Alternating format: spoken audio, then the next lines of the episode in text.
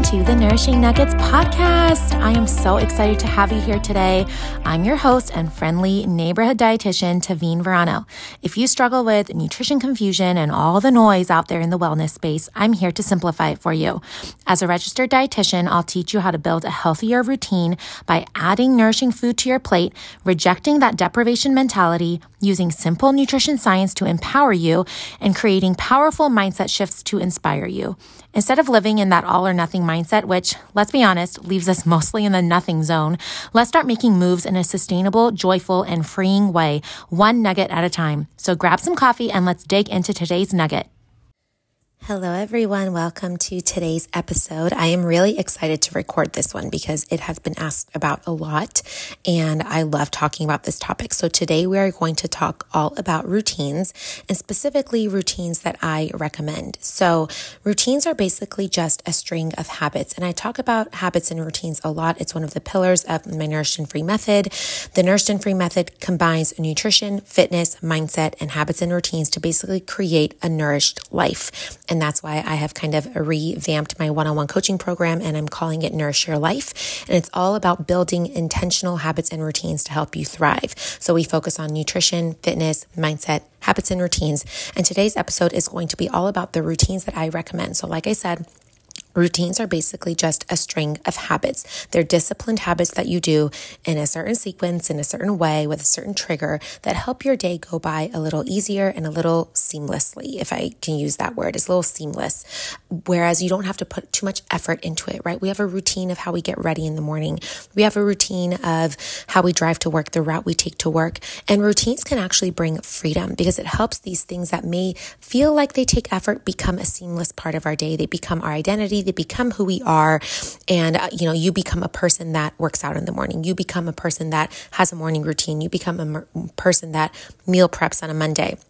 And it helps you stay consistent and build momentum towards your goals. That's why I'm a big fan of routine. It actually brings freedom for a lot of people. I think a lot of people don't understand that discipline actually brings freedom because you can rely on yourself. You can rely on what you intended to do by actually following through and doing the things that you said you wanted to do. So here are three routines that I have been loving lately and that have really been helping me thrive. And I wanted to share them with you today. So, my first routine is actually my evening routine.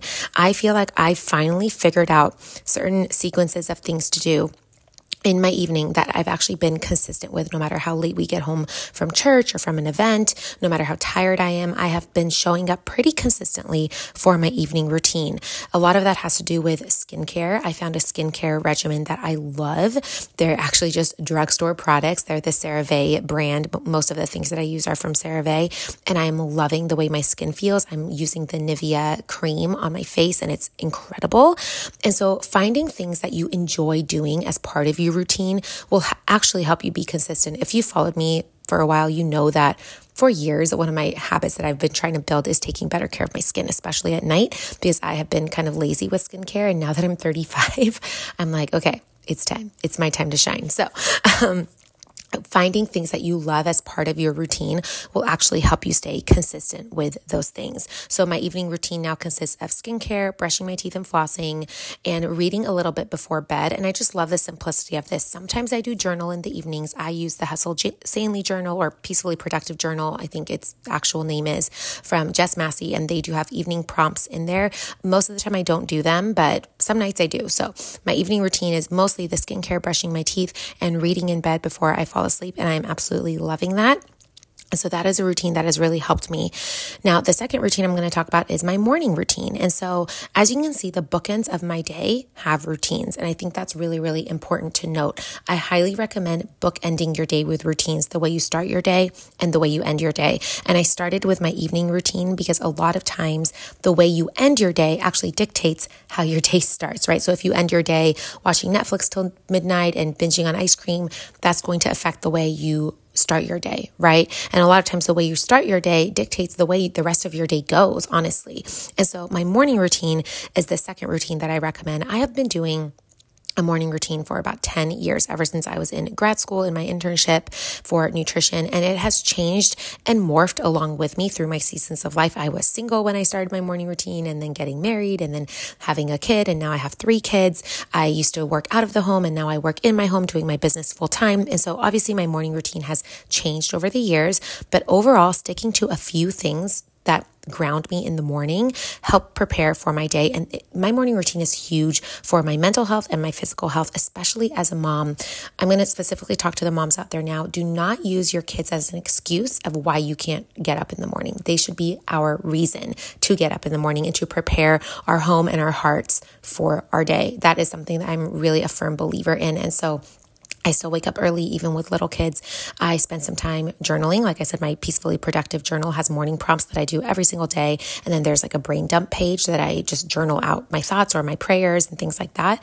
And then I read my Bible or I do some kind of Bible study. And then I work out. And then when I have time, either I am, right now I'm sitting here recording this podcast in the morning as part of my morning routine. So some mornings, my routine consists of doing some business tasks like content creation or podcasting.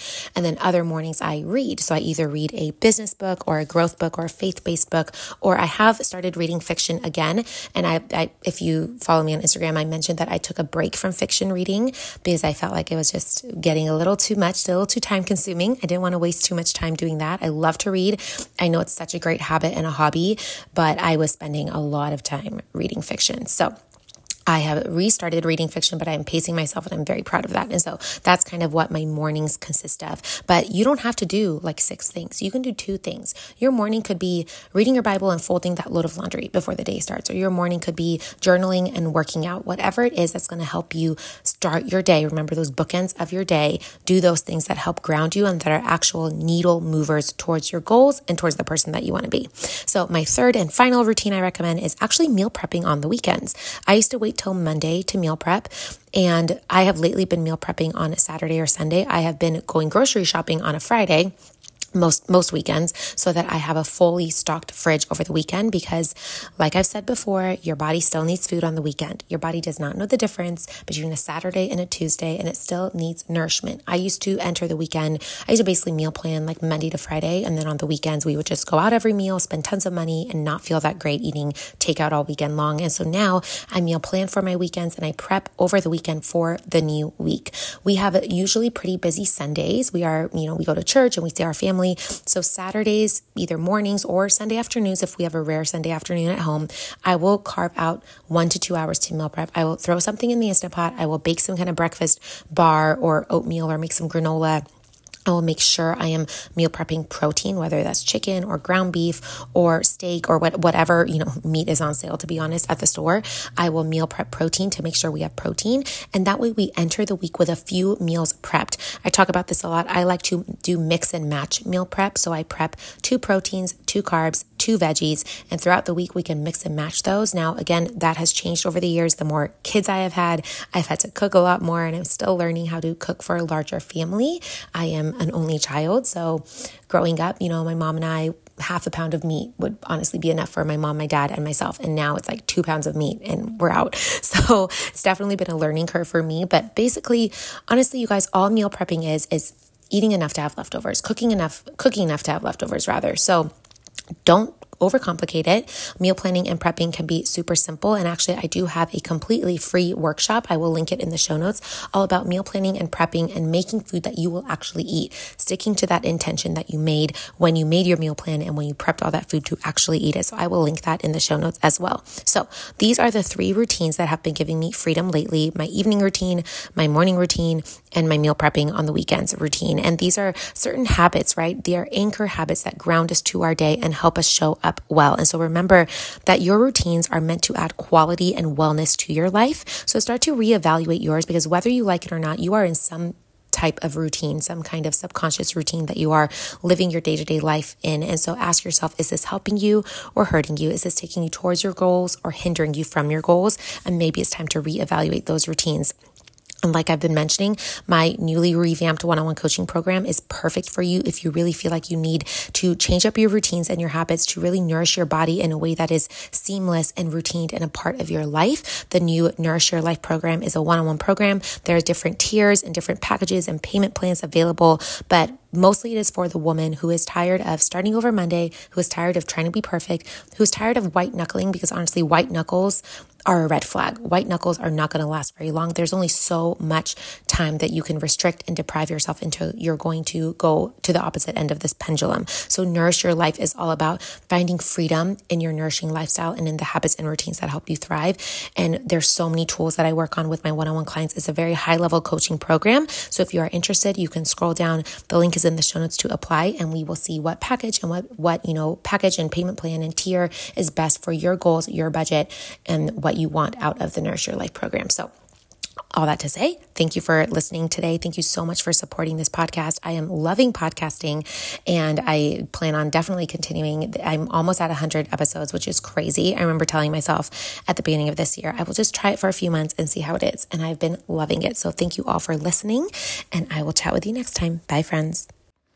Thank you so much for joining me on today's podcast. If you got a nugget of inspiration and are ready to take action, it would mean so much to me if you left me a five star rating and a review so others can also find this podcast. You can also share this episode on Instagram or with a friend you think would enjoy it. It helps the show more than you know, and I really appreciate your support and encouragement. I can't wait to chat again and go over our next nourishing nugget together. Bye, friends.